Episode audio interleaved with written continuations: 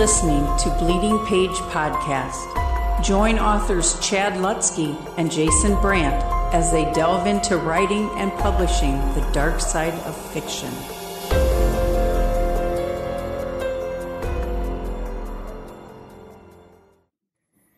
Hi there, Chad. Jason, how's it going? I'm doing okay because we just talked to Michaelbrent Collings and it was a great interview. It really was. Landmark episode six. It was. It, he's a great guy. Uh, I've known him for quite a while. Not well, but um, we've always been kind of on the periphery of each other for years and years and years. We started around the same time. So it was great to finally connect with him. And he gave us tons of good advice and ideas. Yeah, yeah, for sure. And and I I've seen other. I, w- I was just telling you a little bit that I had.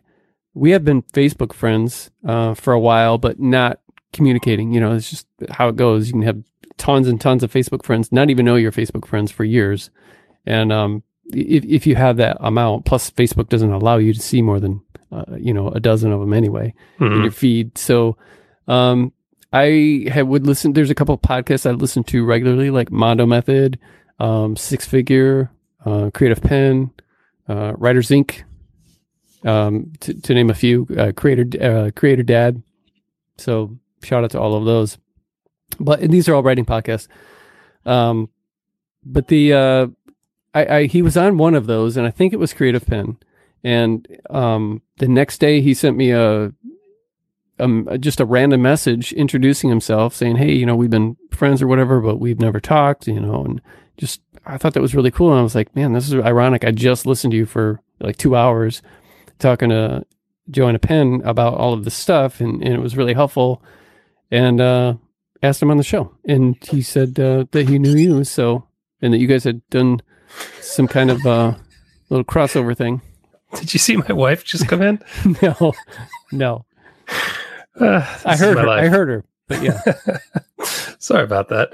Uh, no, yeah, no, no worries. super cool dude. So I think everybody's to like this. And yes, we kept our social media rant much smaller this time. So yes. it was still there. It was still, Still there.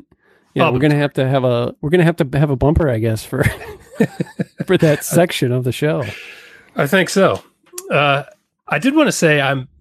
I've been saying before that I'm on this kind of YouTube journey right now, and it's pushed my writing career down. But I'm hopefully getting to the point where I can start working on things again, and that works out because I have lost my author website due to catastrophes. Uh, I probably could have cut off at the past, but I didn't because I was being lazy.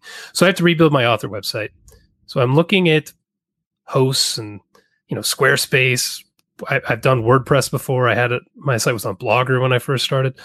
So I'm trying to figure all that stuff out. So if anybody has any advice, let me know. But I will probably be talking about this as I continue to screw everything up along the way until I get a new site built. And I'm going to try to integrate my mailing list into it better and do different things. So opportunities, not obstacles. I'm viewing this as a I can rebuild my website, make it better, make it flow and easier for people to find what I'm trying to hawk, and we'll see how it goes.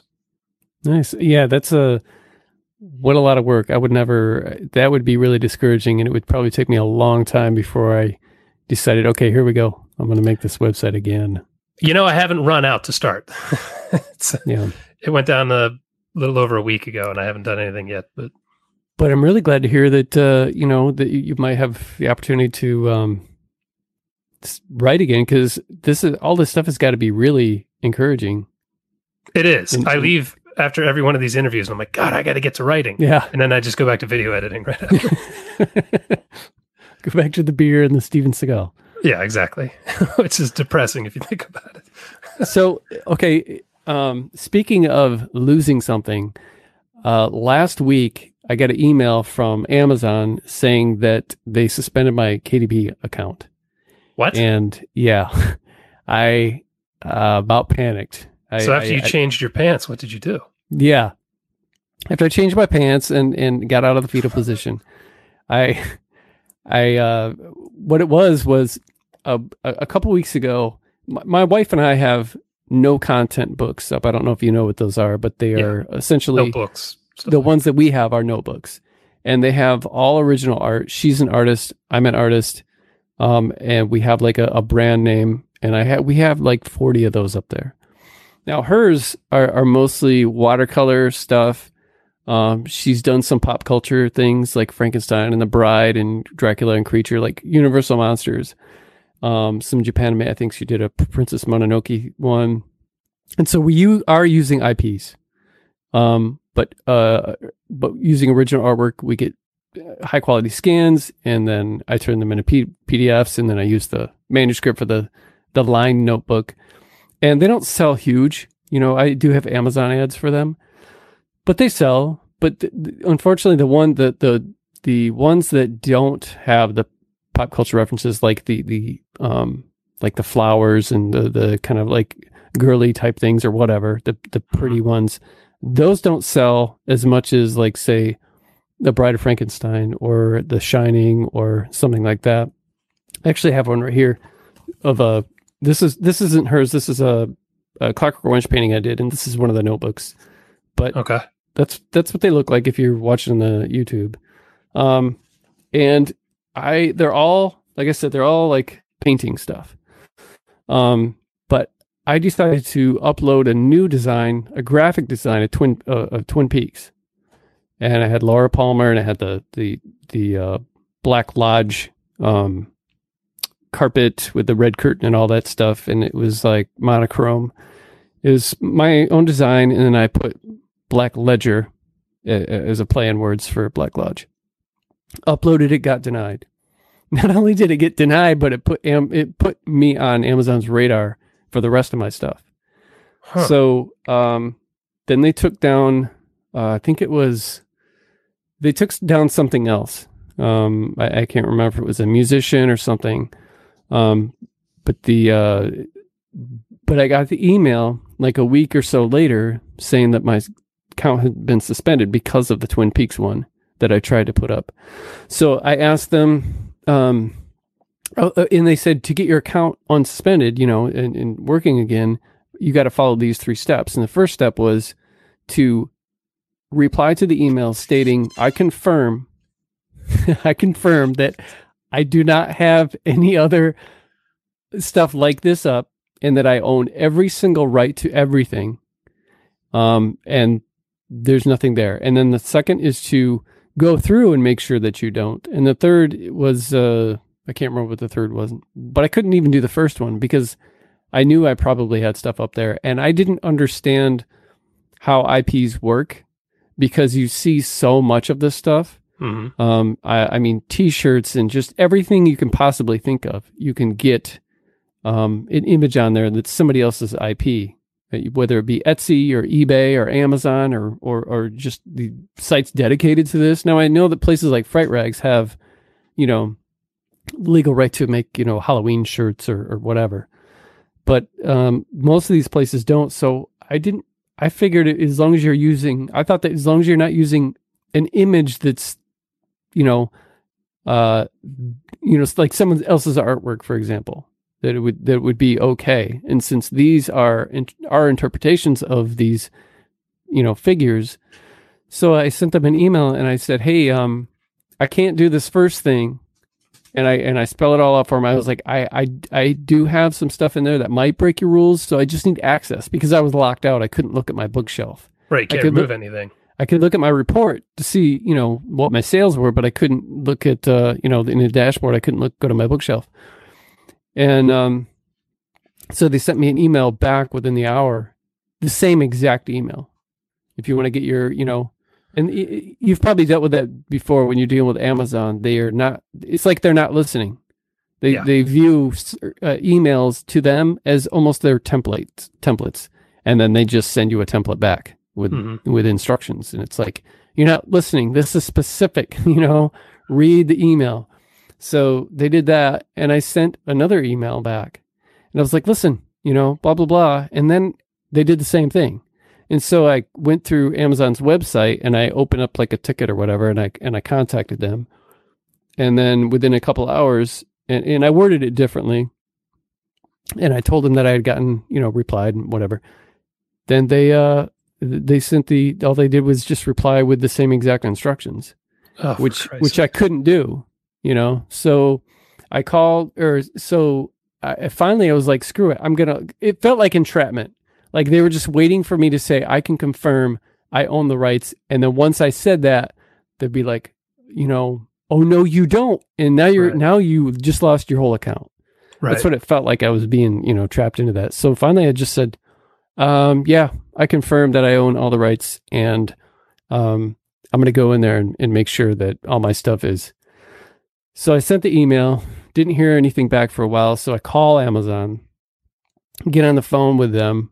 They, after explaining everything, they're like, well, I, I can't help you. That's a different department. So I go to a different department and I'm talking to this woman, you know, and these people are, this is all outsourced. This woman's in her home. I can hear her kids or whatever in the background. And she's looking into it and she's trying to help me. And I refresh the page and all of a sudden my, I can access my books now. And I was like, oh, thank you so much. And I was like, well, you know, she's like, oh, you can get to it. And I was like, yeah, what'd you do? And she's like, I, I just, I don't know. And started laughing. Said, I just refreshed this thing and I could, couldn't hear her. Her audio wasn't very good not to mention- her accent. So, uh, and then I realized once I got off the phone, that she didn't do anything. Um, I got an email from from as a response while I was on the phone from the one guy saying, um, you know, because of the email that I sent saying yes, I confirm, blah blah blah. So I started going through um, the things, and I took all the pop culture ones down, and then I just took them all down because in the meantime, between all of this, I'm watching videos on YouTube and, and going to message boards, and people are like, you know, you're screwed. You can't ever get uh, an account, another account, and all this kind of stuff. And I thought, you know, I, I I'm not making, you know, tens of thousands of dollars a month on here, but I am making a significant amount for me that helps pay our bills um, every, every every year with book sales. I can't afford to all of a sudden, you know, just throw eight years of writing down the toilet because Amazon and it scared the hell out of me because I'm exclusive, you know. So it started to make me worried about just thinking about, uh, you know, the importance of going wide and the importance of newsletters, and, and it's like, and I really feel for anybody who does lose an account, and I think that this is something that's Amazon is cracking down on right now because lately, despite me going to some, um, uh, you know, things where I'm looking up on YouTube videos that pertain to my situation and what happens and what you can do.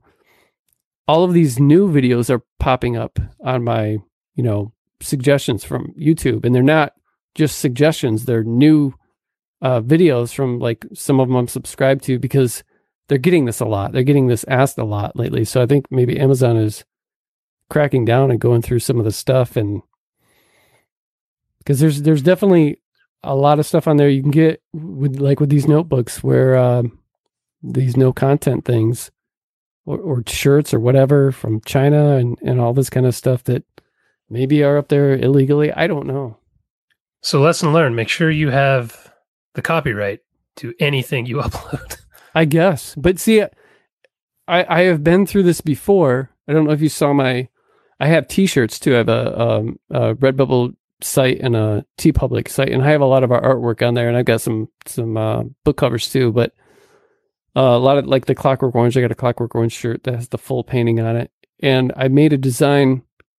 Um, I know you're probably not familiar with the band Black Flag, but maybe you're familiar with their logo, the four bars. Mhm. Well, I made a um, there's a ton of parodies of that um, of that uh, band of the of the logo, just all over t-shirts. You can find them anywhere. But they're one of my favorite bands anyway. I, I've got the bars tattooed on on my body, so I I made a uh, a t-shirt with the bars, but within the bars is the shining carpet, and it says Jack Flag um, in the Black Flag font. And I put it up on TeePublic, and the guitarist of Black Flag caught wind of it, and I know it was him because they they the email told me who who had it taken down, Hmm. and uh, that dude had it taken down, and I and I I, I mean I know he's seen the ten million other parodies of this logo, and then so I got that taken down, and then I but not before I I bought a shirt for myself, and then the worst one was when I put I have a book called The Same Deep Water as You that's named after a Cure song. And I know I know a lot about rights as far as like lyrics and putting them in your book. I mean, you Yeah, can don't do that. literally you can't that. copyright well you can't yeah, you can't do that, but you can't copyright uh, song titles and movie titles. Right. or a book title. I mean, I can literally write a song called "Stairway to Heaven" and and sell it or whatever. Yeah. Um. So you, I know that you can't do that. So my book is called "The Same Deep Waters You," a Cure song. I have the. I paid for the artwork. I commissioned the artwork. So I put this. I put this uh, T-shirt with the book cover up on it was Redbubble or TeePublic, one of the two, and the people in charge of Cure merchandise had it taken down. And I was like, I complained to TeePublic. Um, I was like, listen, this is a book cover for with original artwork that is that I own the rights to that I commissioned. This is a book I wrote. You know, this is I I, I mean, it's a shirt that I hundred percent own the rights to. You know, over Right. a, a topic. This isn't a, but they wouldn't put it back up because I'm I'm fighting the man. You know, so I don't. Yeah, that's a fight you could definitely win if you were willing to get a lawyer to send them a cease Sure. and desist. Or, but is that going to be worth your time and money? Yeah, but there's no. The only thing I could think of is in the keywords I have stuff like, you know, the cure. You know, yeah, that probably doesn't help your case. no, but eh, I, I guess not. But it, it did it did piss me off because it's like if this manufacturing company or this this uh, merchandising company who's in charge of they were also in charge of the Rolling Stones and Justin Bieber, the, all their merch. If they paid any attention to the band, they'd realize this is not uh, they they don't have a leg to stand on. I can do anything I want with this with this song title. right. But yeah, so that's my long-winded story about uh, having a just about having a panic attack and and going through um, a really tough time. That that it was about a, a day and a half, I guess, of what am I going to do? So I lost my website and you almost lost your career. It's quite a week Yes. for us. Yes, Oh, scary stuff. amazing. So you got to be careful, man. We, uh, on KDP, I know that they don't, and you are at the mercy of whoever answers the phone or whoever answers your email. This doesn't go through some kind of like screening thing. If somebody's having a bad day and you're rude to them, they can ruin your life. Yep. That's that's Tread what I've been hearing for years. Just like just like uh, if you want to, you know, go wide and you want to have a perma free book on Amazon and you got to ask for permission, they don't have to do it. Yep. And if you're not, you know, kind of kissing their butt while you're doing it, they're just going to say no. So be careful. The system can be tough. I'll save this story for another time, but somebody stole my books and just uploaded them to Amazon. And it was a hard fight for me to prove that they were my books and Really? those taken down. Yeah. It was a total pain in the ass. So Well, you'll have to tell that. I will another Tell time. This intro is getting long, but Yes. uh, it was something. So even though uh, we had a rough week, we had a great interview with MBC. Michael Brent Collins. Uh, he's an American horror novelist. He wrote the screenplays for two horror films, Barricade and Darkroom. He has self-published many novels, with two of those being finalists for Bram Stoker Award in 2016 and two being finalists for the Whitney Awards in 2014 and 2017. I know he's been finalist for other stuff. Ton of books, a lot of them in series, a multitude of genres. Um, and there's probably more to his uh, his his bio. So Michaelbrent, forgive me if I didn't add some stuff in there you wished I would have said. But uh, great author, great guy. We had a good time with him, and he schooled us on some some stuff like they like a lot of our guests do. Well, all of our guests do. Yeah, absolutely. Uh, it was a good time. So I hope everybody enjoys it. Get a lot written today? Yes. Michaelbrent Collings, you're here with us today. Thanks for coming. It's good to you know we've we've talked a little bit on Facebook. Don't really know each other. It's good to I, I've watched you know interviews with you. I just read uh, *Malignant*, your new book, which is what I wanted to talk about first. Um, Okay. I really liked it a lot. I, I, I liked everything about it. I even, and I know maybe not everyone does. I even wholeheartedly agreed with every bit of the author notes at the end. Oh, that is a Uh, rarity, I- actually. you, you and I share um, th- the same view on that. So uh, that was that was nice to see. But um, the story itself, yeah, I thought it was great, and Thank I, you. I think just like with everybody else, I probably thought, oh man, is this is this what I think it is? This Is this like a, a school shooting book? And then it's way more than that. Um, Yeah. definitely. But it's really dark too, and uh, yeah. it's um, it's it. There were times that it felt gratuitous, but not not done to a, how, how do I how do I say this? Um, not to a point where, I mean, it was necessary. All of the Mhm. the stuff that in there that was like hardcore gore, Yeah. it was ne- it was necessary. I thought, Yeah. and uh, in for that, and, and for just you uh, daring to write something that is probably controversial just by the simple fact that it takes place in in a school and that you have people dying that nor- normally don't die in in Mhm. books um i enjoy that and so i knew when i'm reading a book like that or, or watching a film and i see right away that the creator of this um you know whatever it is i'm watching or reading is going there then i, I kind of feel at ease because i know that um there's going to be no predictability about it and anything goes Yeah. Yeah, it, it's nice when it is nice. I was just watching like a little, I think I posted about it on Facebook or something. I was watching this little, um, I think it was from Chile, like a, it was a South American film, and you could tell they did it for like a dollar and a half. Like the entire catering, everything was what it cost to ride the bus, you know? And and it was funny because they did a couple things and you're like, oh well, that happened, you know, because they're not sort of things that you would typically see in a theater now where you know certain people certain groups are sacrosanct. You can't murder the or- orphan kid you know and stuff like that. And Yeah. so when you do see something like that where it happens yeah you're right. It's kind of like well i guess i genuinely don't know where we're going from here. Um, it's a little scary in a way because you're like because everybody you know as much as we joke about triggers and stuff like everybody has those areas that are that are either like sacred to them or important to them or just are tender and hurt you know and so whenever you're faced with a movie or a book like that, it is kind of like, uh oh, I hope they don't hit one of those spots on me. But but you're right, it is kind of delightful just to see somebody willing to say, okay, we're going to go outside of what the typical is and try and you know maybe not beat a new path, but at least kind of explore a couple of trees that no one's been looking at recently. Yeah, especially when the the day and age that we live in now, when everybody with their art seems to be uh, in the position where they have to walk on eggshells, and Yeah. um, you know, Hollywood definitely is not going to touch uh, anything that is not PC. The in, that's for the indie films, you know, and um, a lot of writers are like that too. And so, to me, it's always refreshing.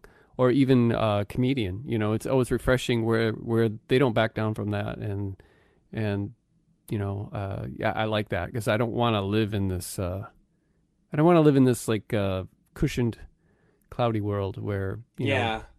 It's nice to see something that isn't paint by numbers and like i think that artists i believe we have a responsibility for our end product you know like i always laugh when i it when i'm talking to a writer or i'm at a comic con or something and they're like i don't think about my audience i just let the muse take me and i think it's hilarious because like in any other any other field of endeavor th- there'd be a job title for that person and it's sociopath. Like they're going to do whatever they want to regardless of how it impacts other people. So i think it's important when we're creating stuff.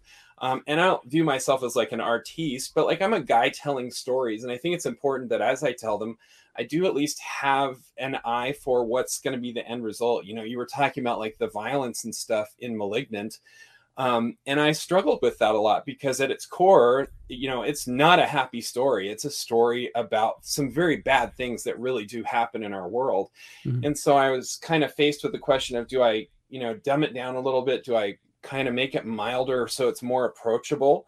Or do I just really kind of try and emphasize the horror of this story, which is, you know, it's telling a story that's very, it, it's, it's, a morality play you know Mhm. and whenever you whenever you kind of sanitize morality plays you sanitize the point you're trying to make you make it less powerful yeah, Yeah, that's Yeah. interesting. You just completely sold me on this book, so I have to have to go buy this now. I like when people kill sacred cows. So uh, oh yeah well I'm sold. i this was one of the first ones where i did i paid lip service to it because like, again like i don't want to hurt people's feelings my endeavor i know people who are like i'm gonna essentially punch people in the groin of their brain if i have the chance you know like i'm gonna come out of the dark kick them in the nuts and run away laughing maniacally and like that's not my purpose. I'd rather you go into a well lit alley with a sign that says nut kicking here, and like you choose to do it. Um, so at the beginning of the book, I warn people this is going to be a really aggressive story, and there's some dangerous stuff that happens. And yeah, kids are not just killed, they're harmed, you know, in the story. And a lot of the people, like Chad was talking about, that just are off limits in a lot of literature and art. I in the first couple of pages made sure the audience understood that no one's off limits because it's a story about violence that's being done in our society. And so to say well i'm going to tell a story about violence but i'm not going to go too far. That that seemed to just kind of cut the legs out from under it before i even started. Mm-hmm. sure. I, I uh, see you have a a shitload of reviews on this on amazon. Uh, has this been your best book launch? Oh no. No. I mean no? They, well I don't know. It's it's still only a couple of months old, and that's a nice thing about indie books is like they have a shelf life. You know, if you're going to do traditional publishing, you got to make all those sales in the first six months. Um, but then you've got as an indie, you have a little more flexibility. Oh, I'm going to really push this book. Like I had a book that I wrote seven years ago called Strangers, maybe eight years ago, and six years later, I was like, hey, there's a sequel there, and I put it out, and I didn't expect it to do anything, and only did the sequel do incredibly well. The original book went back on the bestseller lists. Um, so as far as like, is it my best launch within the first month or two?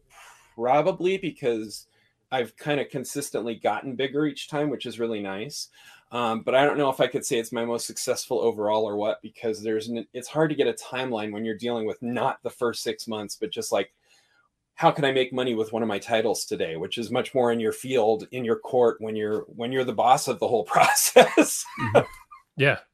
I just saw 450 some reviews. That's significant, uh, particularly for a book that's not in a series nowadays. It feels like everything that blows up is a part of some kind of a series. So it's yeah, it's a nice launch. Yeah. Do you typically you. write in series standalones? Because you and I did a crossover yeah. years and years and years ago when Which you were writing fun the colony. The colony. Yeah, yeah, dude, you're a rock star. You even remember that stuff. Um, or yeah, I looked it up right before we. Uh... no, you remember it because you're that smart of a guy. That's, That's the true. gun I'm sticking to. Um, no, I I like series sort of but the problem with the series it's like you know everyone complains about being in quarantine and lockdown and how hard it was but as an author you're like i'm gonna write a series it's like intentional freaking quarantine with the same people only instead of for a month or two, you're stuck together for years and years. And like that's really hard for me. So I do have some series, like I did The Colony, and that was really successful. And I had a fantasy series called The Sword Chronicles that did well. And I'm I've got this stranger, this series called I Am Legion that starts with strangers.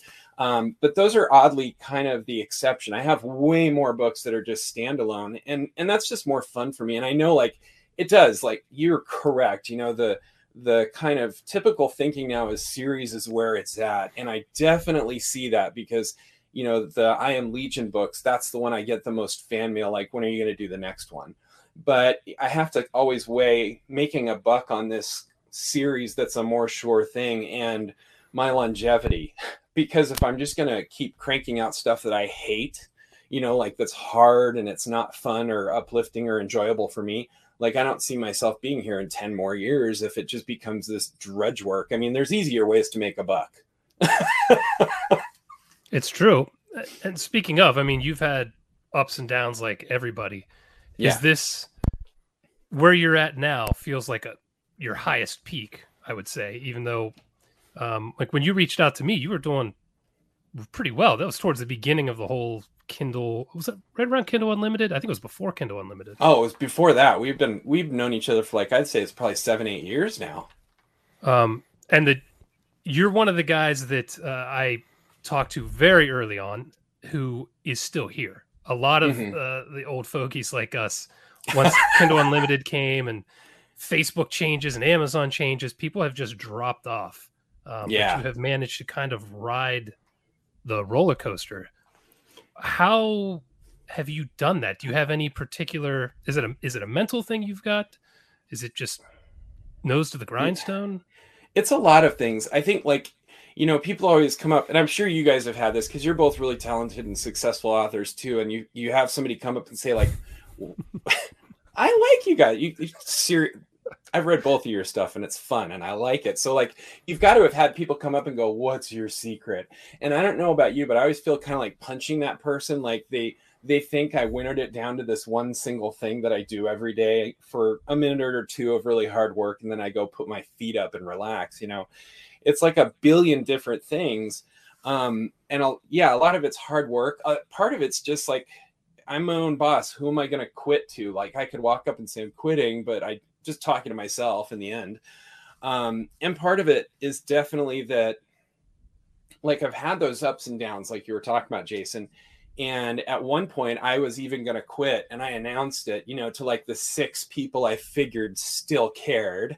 Um, I'm like, I'm quitting, and it wasn't a, you know, I wasn't pulling out my violin and my sob story. I was just like, I can't do this because I'm not supporting my family, and that's my priority. And I made the announcement, and like 10 or 15 minutes later, I had several emails and texts from big name authors um, who basically said, Saw your posting, not okay. What do we have to do to keep you in the game? And I was really struck. It hadn't occurred to me. Um, none of them, by the way, were like, You are a literary bivouac of light, truth, and knowledge. We must keep you you know they were just like you're a cool guy and we like you around so how do we make that happen? Um, and i was really struck by how much just kind of the manner that you work as a business matters you know i'm i'm trying to help people constantly um, and you know mentoring people when i have the opportunity or if i'm at a con or something like that and people come up i'm going to talk to them as long as i have time. Um, and i hadn't realized that that had earned me friends which is a real important thing a really important thing to have in a business as difficult as this. Um, you know, there's a lot of businesses that are difficult, but most kind of traditional jobs have sort of a framework where you can find a support group. You know, there's the whole organizational framework of the business that you work for, the corporation or whatever. There's the people you work with, your water cooler friends. And as an author, especially in indie, it's just you and your computer staring at you. Um, and sort of this faceless mass of people. So having all of these folks reach out, I realized what a tremendous impact it had on my career just to kind of try and be cool to people. Um, and we were all talking about that before we started recording, just how hard it is to find people now who are just willing to be nice. Um, and so that's been a really big thing. I wouldn't have said it, you know, five years ago, six years ago. What's the secret to your success? Just trying to be cool. Um, but that's a tremendously impactful thing because you can't decide to be like the best writer or the smartest person or the best marketer, any of that. You don't have control over that because there's always somebody better. Um, but you can definitely say, I'm going to walk into this room or into this interaction and be the most professional and nicest person here. And and people more and more they really need that. They gravitate to it because so many things are just so fraught with upset. If you give them the sense like, oh, this guy's not going to punch me even if I say something he disagrees with, he's probably not going to scream at me. Like people are just so happy to find that um, that they support that in other areas. You know, it was almost like these authors that were reaching out. They're like, "Look, you're okay as a writer, but as a guy, you're a really cool person, and we like your kids. So how do we keep this whole thing working?" mm-hmm. So your answer is be nice. That's funny because when yeah. people ask me the secret to longevity, I say alcohol. Yours is that seems like a better answer. there's there's a my wife or my uh, daughter comes up. She's like dad stop drinking diet coke because it's bad for you. And i'm like well i'm an author so it's either that or alcohol or hard drugs. So like let's let's stick with the diet it's compromise. There's truth in that man. There's you know you need stress relief somehow. But yeah the, that, that's why i drink. The, the, the being nice thing, I mean, that has legs for sure because um, I, I, know that a lot of uh, just on social media, and we'll use Twitter as an example, um, you can see uh, the people, including publishers, small press publishers, who are losing uh, potentially half of their readership just by you know bitching about this and or or this. Um, yeah you know, and, and if somebody's going to not read somebody because of their political political stance, I, I don't agree with that. But there are a lot of people who do that, and so you're going to lose that too if you start, you know, ranting about uh, about this. or just um, the negativity that that people tend to just simple complaining. Um, yeah, I know there Yeah. are some people on Twitter. It's just it's just you, they're consistently uh, complaining you're about something, and it, it, it may not have anything to do with uh, you know anything political or anything like that. It's just your energy is just I, I I don't like it, and then you they have like this. I guess would be what would be maybe a negative somatic marker where they where they just when you see that person's name you're instantly just kind of like ugh you know so yeah, we all we all want to be around that person who and these these people actually make me uh they make me feel like uh I need to they make me want to never complain about anything at all because Yeah. of how ugly it looks and it's like man that really I know that there's a bunch of silent people behind their keyboards that that are are are way too mature to say anything that are just shaking their heads and going dude you you should probably shut up and and right. just get back to writing or you know Yeah, that's Yeah, me. it's- by the way. no. Like, shut up and get back to monetized it. You've monetized your you've monetized your negative attitude, Jason. So we're all behind that. Um, no, it's true though. It's like, and it cracks me up how many times the loudest complainers are people who like you step back and go, "Your life is pretty good." And it would be one thing if they were complaining constantly, like, "Oh, there's too many children being blown up by landmines," you know, like. Okay, that is a legitimate horrible thing, Yeah. and let's talk about it. But so many of the time, the biggest complainer, like I'm sitting here in my $20 million yacht and I'm gonna bitch about everything because my life is capital S, capital H so hard. And and you just kind of sit there and go, really? Because like you're not on government assistance, you know, you don't, you're not wondering where your next meal is coming from. And I think that's part of the problem is that there's this disconnect between the actual injury, because I think people are injured, you know, like life is difficult and everybody's life is the hardest thing that's ever happened to that person for real you know? So like their bar for difficulty is the hardest thing that happened to me. And so it makes sense that they'll get upset about it but there's this disconnect i think about the actual harm that's been done to me and my reaction you know you were talking about like not reading people because of their political views not only is that sometimes it's not an overreaction but even if if it isn't an overreaction it doesn't have anything to do with it. It's like he kicked me in the shin so i'm going to torch his car. Like there's no relationship between the car and the and the shin kicking. So i think people are like rather than sitting down and saying there's a problem and we have to address because there are problems and i don't want to say like life is perfect because it ain't but rather than sit down and go here's the problem. Here's the harm it's causing. How can we fix that? It's like somebody goes in and you, whether it is i stubbed my toe i lost my keys thermonuclear war in the ukraine they have exactly the same number of exclamation points at the end of their twitter observation. And so it's really hard to dial in on like what's really important now. I mean the more people scream the more it is to hear the actual important points in between all the noise. And it's just this self-propagating issue. Yeah. Yeah, no, I agree. Uh, now that we have our obligatory social media rant for the show out of the way, yes. Yes thank you. Every episode, I wanted to ask you a little more um, business oriented questions. Are you entirely in KU? Um, I think so. Like, I think I might have one or two books that aren't, but I'm almost all in KU right now. I wasn't until uh, until COVID started, uh, and then we moved to KU, and that was largely like we didn't have any kind of a metric that was telling us. My family, when I say us, it's always my family because my wife is the person who's smart in our family, you know. Um, so we didn't have like a metric that was like go to KU and you're going to make more money. We just everybody was losing their jobs and nobody had money and no one knew what was going to happen next. So my whole family, including the kids, sat down and were like, "What can we do to help?" Um, and so we put all my books on sale for 99 cents and we put everything in KU just because we figured that way more people could read stuff cheaply. Um, and you guys know how Amazon's like royalties breakdown happens. So by moving from 4.99 to 99 cents, we were taking a 90% hit on royalties per unit. Um, and we figured we could keep that up for like a week or two because that's a big chunk, you know. And then after that, you worry about paying for food and shelter. Um, but again, the nice thing worked out. We didn't plan it, but the the uh, sale went on for a year and a half because people were just so gobsmacked by this person who was like out there trying to help rather than just scream and yell. I was like, this is what I can do. And it's not a lot. I'm the first to recognize putting my books on sale is not like I went out and Mother Teresa everything, you know, but I did a little piece and I, without really any kind of hope that it would come back, because again, we were, when it started, we were making plans like, how can we make this work and still pay rent next month kind of thing.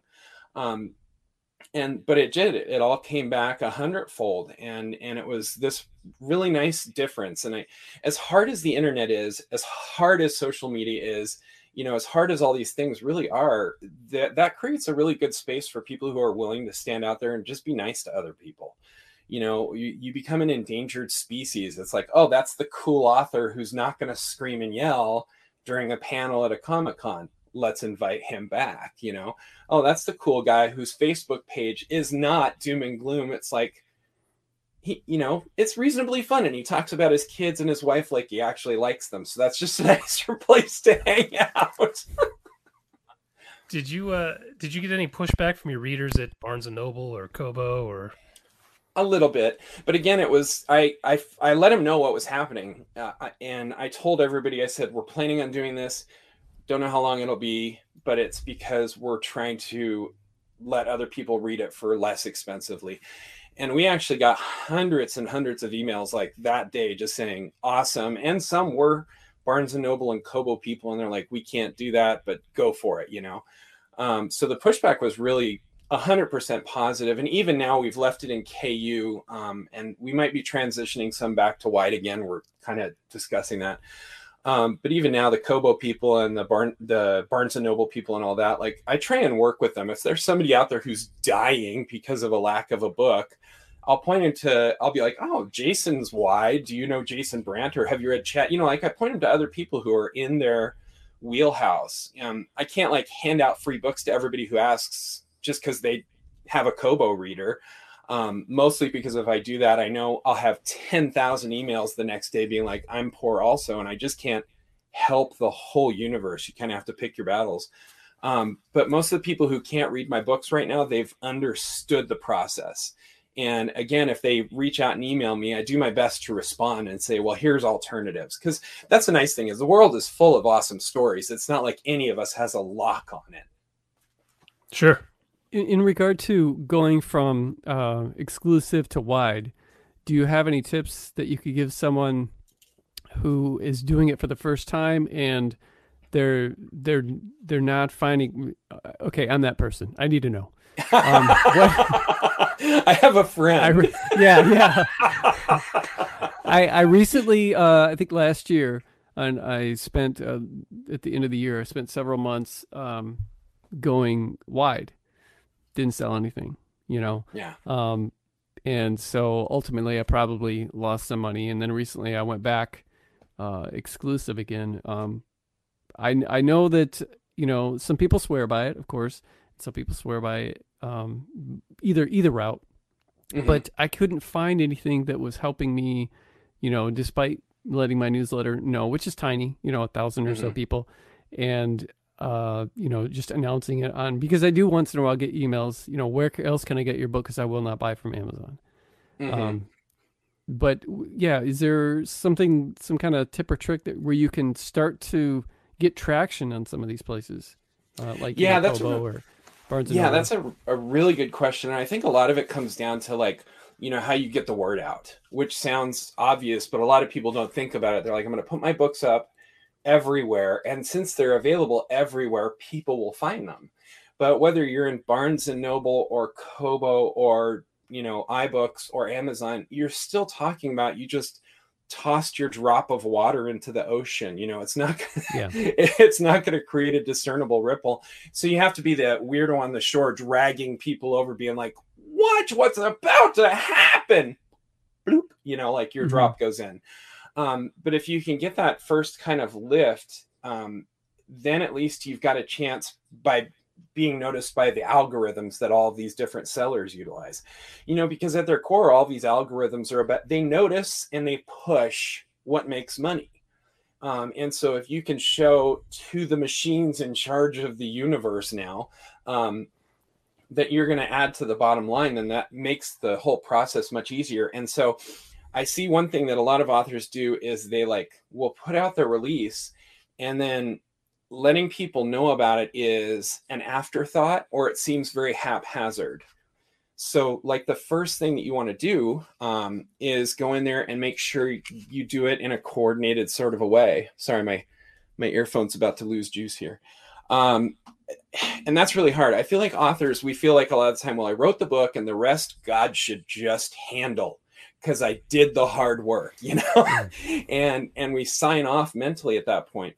But if you've written a whole book, you're probably like there's almost a 90% chance you know how to read. So you can open up Google and find out marketing tips and sort of start to educate yourself. I love YouTube University, is what I call it.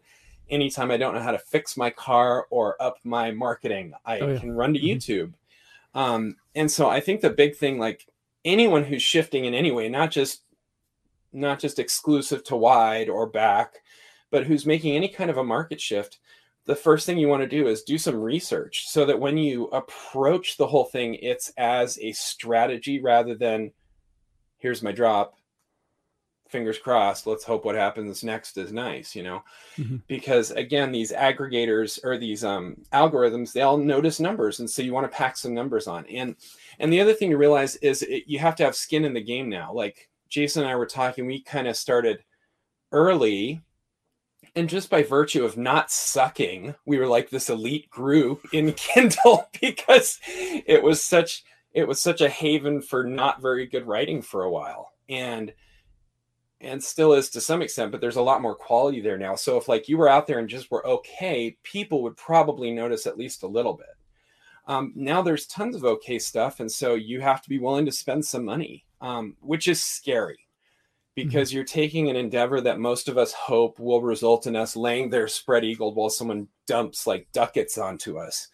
Um, and instead, you're starting the whole thing giving money out, and that's that's terrifying. But it's something you have to do more and more every day. You're going to have to put money in to get money out. Put money in how? Do you have any specifics that you do that work? Sure. Oh yeah. Um, so first of all, Amazon ads I think are really important if you're running on Amazon um, because they have roomfuls of very smart people designing their mathematical decisions, you know. And it would boggle my mind to think that all of these smart people don't have something built in to notice that this author is selling a thousand dollars worth of books and taking 70% versus this author is selling a thousand dollars of worth of books taking 70% and then giving us 10% back in amazon ads you know people get really um, kind of micro focused on things like their the return on investment, the ACoS, the cost of sale, and all of these little numbers per book. But I've noticed when I like move money away from Amazon advertising, it doesn't necessarily affect that book. It affects all my books. Like there is mm-hmm. a sway. Um, so just being willing to have some money in there, I think that matters. You know, whether you're like spending a million dollars or five bucks, I think that's something Amazon's numbers pick up on. Um, that's one way to spend some money. Facebook uh, is a very, you know, everybody hates Facebook, and everybody's right to in a lot of ways. but everybody's still there, you know, like people still use it. So that's a really good area to find people um, I don't make tons of sales, I think, off of Facebook, uh, but I do have an awareness there. You know, people, it's like you see a Toyota commercial every day. You don't go out and buy a Toyota every day, but when the time comes, you're like, oh, yeah, what's that jingle that Toyota is doing right now? And you sing the little song and you go to the Toyota dealership, or at least you have them in consideration. And so that's another thing is when you're spending money, it's not always a one on one, like I spent a dollar on you know advertising malignant the the book chad was talking about and i better get a dollar 20 in return or i can't keep doing this. More i look at like i'm spending $50 overall on this platform be it amazon or facebook um, or any other platform uh, you know all of them there's so many Goodreads you can do bookbub has its own ads. There's just tons of ad space open um, and rather than say, I spent $5 on this book and this book didn't go up $5, so I'm taking it off, I'll spend $5 on the book and then look and see if my overall bottom line grew at all because that's a much better indicator for me of whether the ad's working. Yeah. but that only works if you have a backlist you know and so that's a thing too for a lot of new writers. They're like what do i do marketing? What do i do marketing? And i say your best marketing is to write 10 books because no matter how good your marketing is if you just don't have a good product or if your product is good but not very deep i only have one title um, you're going to have real hard time getting a foothold because in the day where you press a button and the book shows up if you don't have a backlist, you know, they read your first book and they're like, this is amazing. And they look for book two and there isn't one. They're like, well, I'll find another author. And that author does have 30 books. And now, like, you know, it's not about an individual sale. It's about creating sort of this cult around your your readership, around your books. So, you know, people who are really getting excited and worried and concerned about marketing and they've got two titles, I'm like, you're you're trying to put the cart way before the horse here. Write 10 more books. Mm-hmm. And yes, that's hard because everyone wants to come out of the gate and write Harry Potter. But I'd rather have like a slow growth, sustainable long term career than just sell a million books out of the out of the gate and never be able to repeat it. Sure. And and your first book sucks too. I mean, let's be honest. Oh, don't don't yeah. dump money trying to advertise your first book. It sucks. Oh yeah, and anybody like people point to folks who have written a first book that was amazing um, but you look at them and 99% of those people never wrote anything else good like that was their shot you know the people that are the biggest names they tend to have started a bit smaller and grown and grown because they're creating instead of creating a sensation which is kind of what social media and influencers tell us we want to be the next sensation you don't want to be a sensation. You want to be somebody who's tried and true and has a process and that people can count on. They're like, well, I can try this new author, or I can go to Michaelbrent's book that I haven't read yet. And yeah, it's like eight years old, and that's not as cool. Like for some reason, we always want the brand new stuff, but you know, I'm paying five bucks or two bucks or whatever, but I know he'll deliver X. You know, I would rather be as an artist, I'd rather be McDonald's than some person who just nails the most perfect steak ever created and then can't do it again. Mm-hmm. No, that makes sense. I'm curious about so obviously you're not too anal about ROI or any of the uh, individual metrics, but do you try no. to put a certain percentage of your revenue back into advertising or do you just try, go for a feel of what's kind of working and I'll put more money it's, there? it's a little bit of each. Like day to day, it's kind of a generalized. Like I can tell my metrics are off, and if I look, yep, sure, I something fell through the cracks, or I didn't get this, or I forgot to re up that.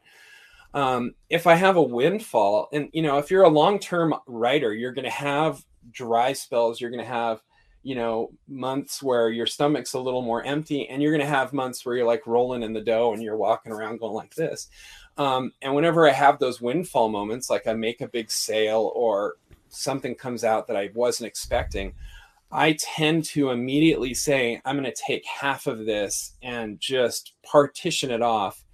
I am not going to spend it tomorrow, but half of it's definitely going back in the business because just having that mindset definitely allows me to say, it's not all fun money, you know, and that's where a lot of people, again, like when you start making money as an author, for a lot of us, I made money right out the gate. I wrote a book and I put it on Kindle and it did really well. And it was almost a disservice because I thought I knew what I was doing, you know, and that happens to a lot of authors. We have a, a measure of success and we're like, I got this, I'm an expert. And so we get lazy or we relax and don't put as much money in anymore. And I, so I never anymore assume things are going to be going well tomorrow. I'm always putting money away for a rainy day, either in my actual bank account or in the business account, so that I can always kind of keep pushing forward on that stuff. Yeah, no, I totally agree with that. I do the same thing. I, I have t- yeah. I was gonna say you had some questions. I know. I did. Yeah, I, yeah. I have a two part question that I'm super curious about. Um, because you, I, I see you as kind of like this rule breaker in this certain area, and I'm very curious about how it works for you. Um, so in the in the world of self publishing, there there's like uh, just a ton of advice with different tips and tricks. Some people say to go wide, like we were talking about, or stay exclusive. Some push the importance of a newsletter. Uh, the the list is long for that kind of stuff. But Yeah. within that advice is also the importance of create a pe- creating a pen name to write in other genres in order for Amazon's algorithms to work, you know, their magic properly. And while you do have a pen name for romance because it's so far outside of everything else you do, everything else you've done, you know, in fantasy and sci-fi and YA and middle grade and you are still writing under Michaelbrent Collings and so yeah, you're kind of like breaking the, you know, you're being a little rebellious there with that, and I wonder how that works. Uh, how you know, is that something that you are happy just you know, or or do you happy with the decision that you made to do that, or Mhm. um, and do you think it maybe saved you time with trying to, you know, create this other entity, or tell tell us about that.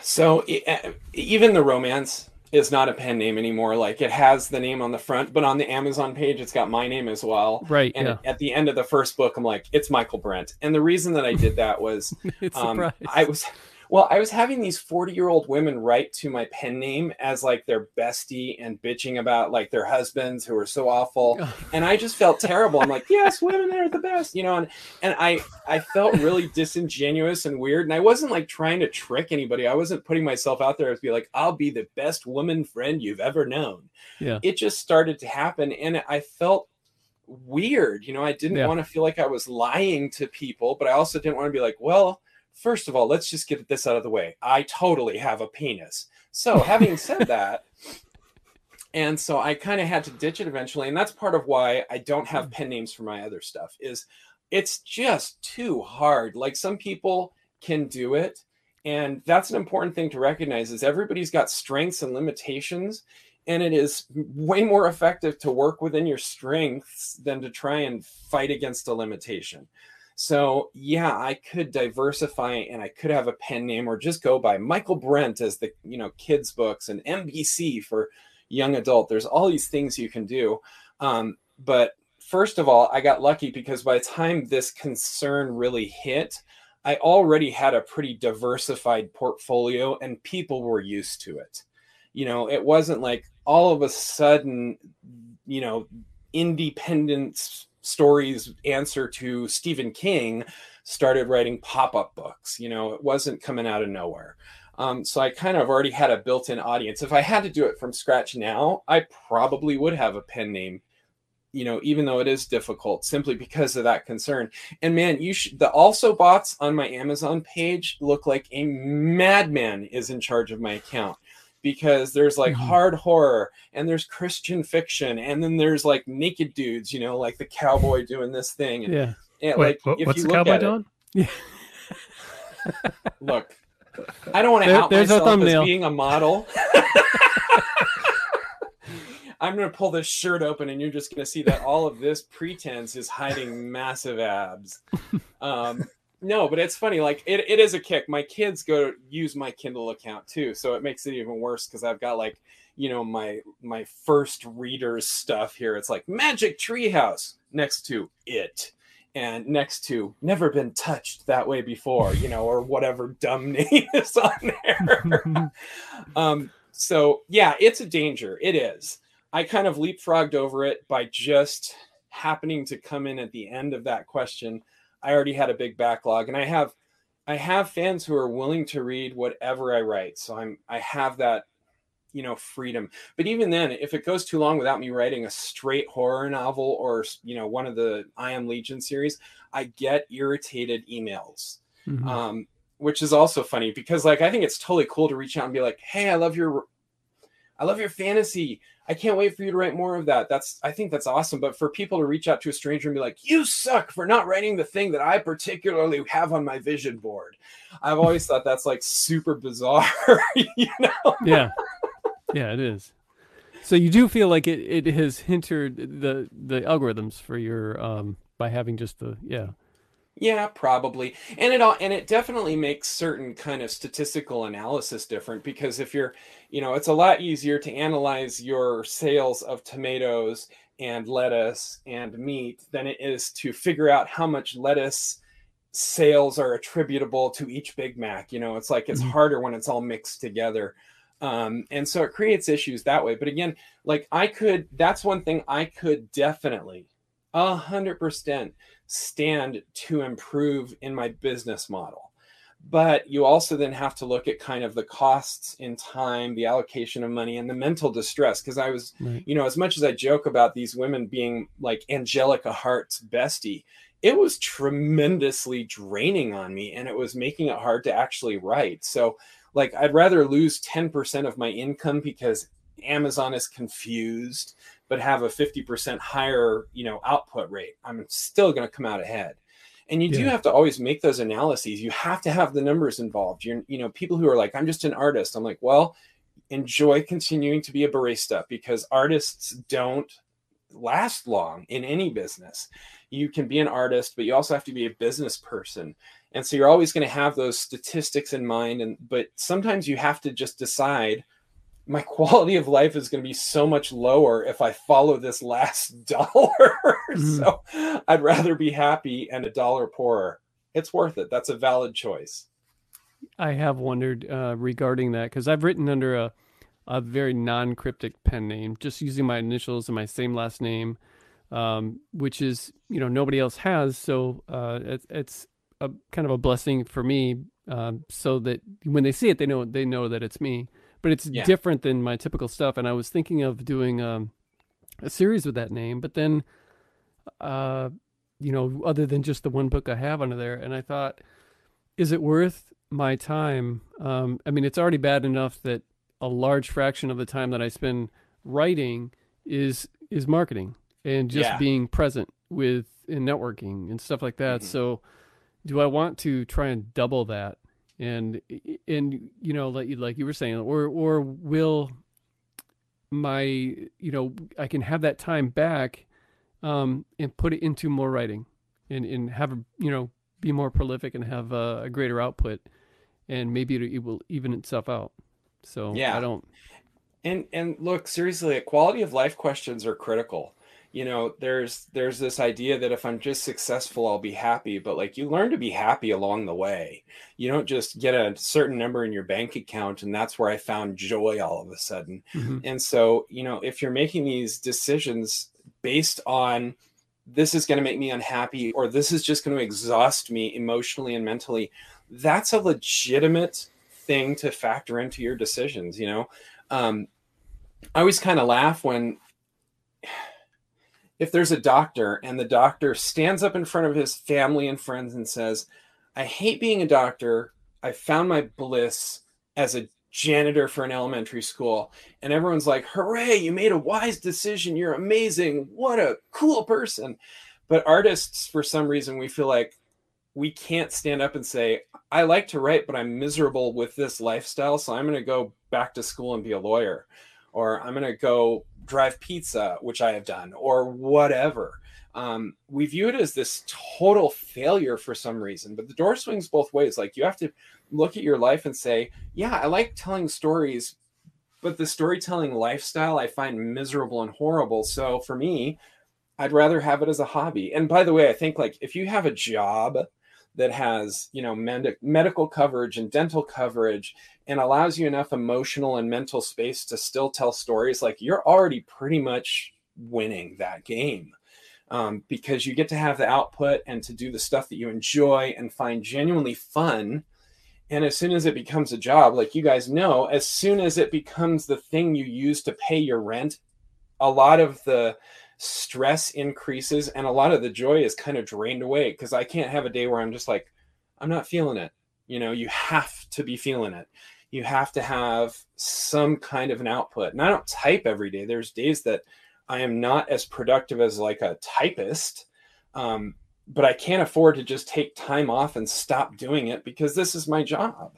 And so if you've looked at your life and you're like, hey, I really like stories, but I'm also kind of happy coding computer programs and I'm making six figures that way. And I still get to tell stories on the weekend. Like, don't be in too big of a hurry to shelve your job. It sounds like you're already pretty happy. And that's, that's mm-hmm. really kind of the ultimate goal.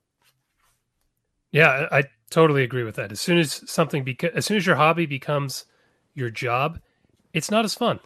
Yeah. It's, uh, it's a lot of work, and then you're like, God, I have to do this instead of I want to do this. Yeah. Yeah, yeah. You wake up on you wake up on Saturday and you're like, oh, I can't get wait to get to the computer and type this story that's been driving me nuts all through the week where I had my grown up job, you know, and that goes away a lot as a professional. We wake up the same as every other job. You're like, oh, today again, you know, like I have to relive this whole universe over. And there's a lot of drudgery, and it be, it definitely by its nature, it becomes less fun.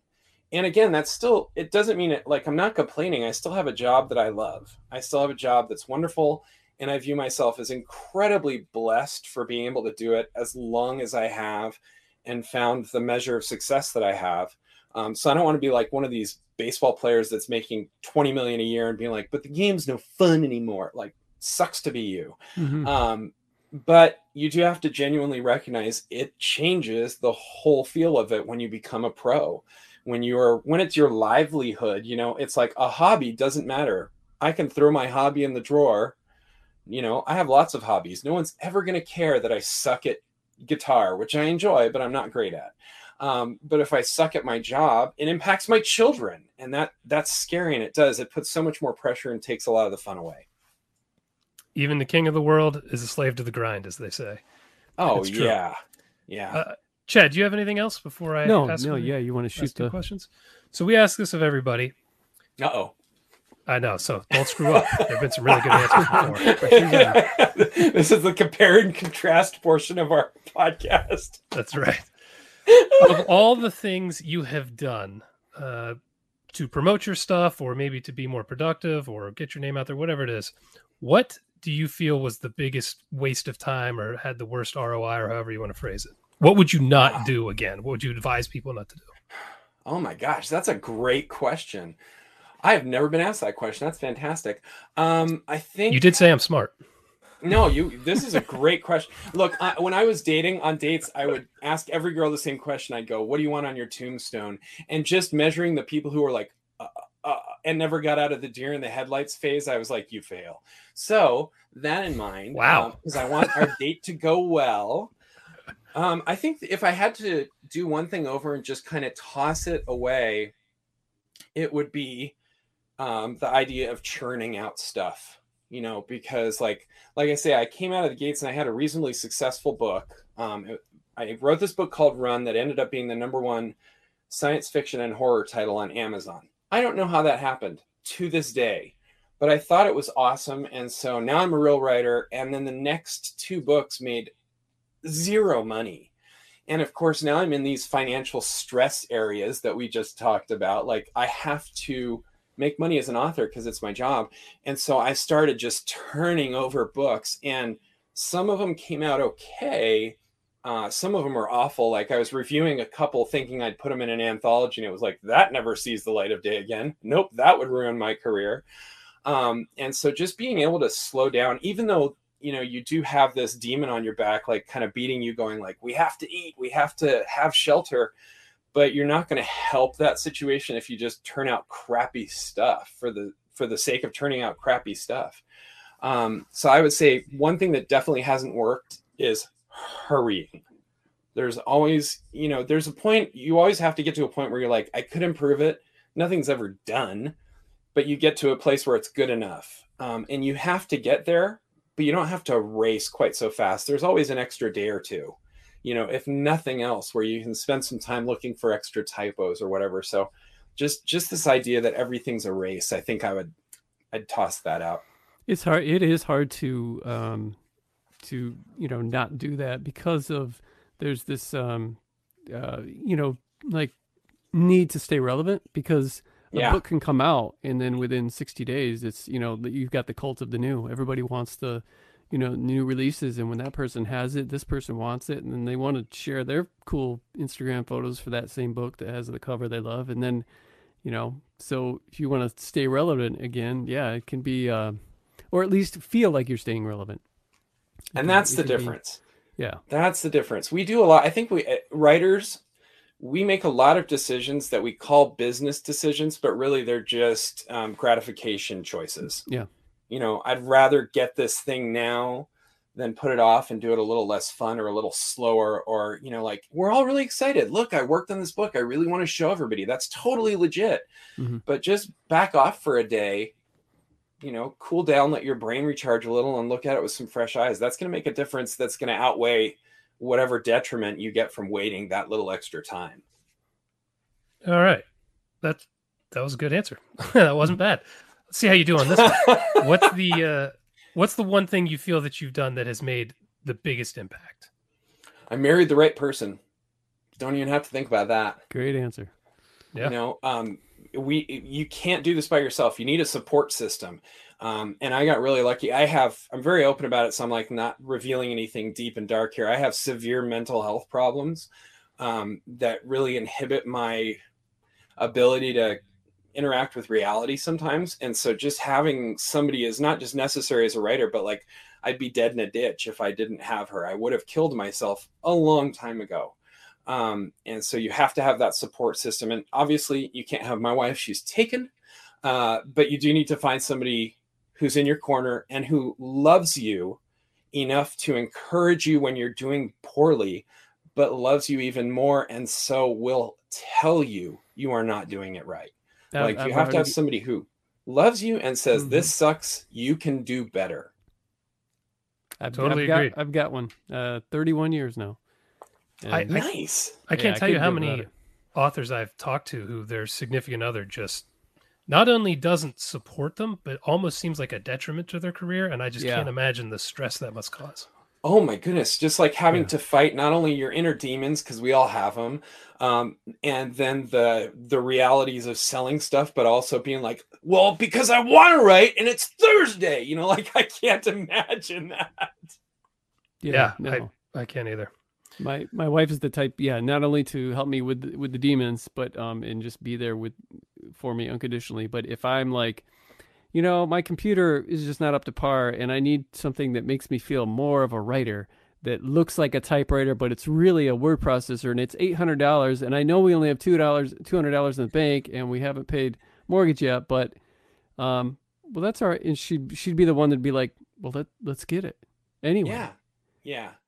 Oh, so yeah, and that's But, it's you know, critical. It really is. And To- if you're not married, to, you to don't have fault. to be married necessarily, but you got to have somebody in your corner. You got to have people in your corner. You guys are making me look bad, so I'll just say my wife's fine too. She's okay. She's okay. I've seen her on the videos, man. She's awesome. She watches bad movies with me, so she's, I'm a fan. Yeah, That's there you go. keeper. MBC, thank you so much, man. Awesome job. Thank you, guys. Yeah. This was so fun, and seriously, some questions I have never had before, which was a delight. All right. We're pros, I guess. Yeah, I guess so. well, we'll, de- we'll definitely love to have you on again. Um, I'd like to pick your brain more, maybe get into more details about advertising or your if, how you structure your stories, whatever you want to anytime. talk about. I'm here for you guys. This has been a blast, and I like you personally. So, Hey, I found someone. That's all right. Where can people find you? Um, if look, my first name is Michaelbrent, and I'm the only Michaelbrent in the world. So if you just Google Michaelbrent, all one word, it's gonna pick me up everywhere. Um, or you can go to my website, which is writteninsomnia.com. Written Insomnia, stories that keep you up all night. Nice man. I'll do it. Thank you so much. I gotta have something when I can't do this, you know, like I gotta have it all.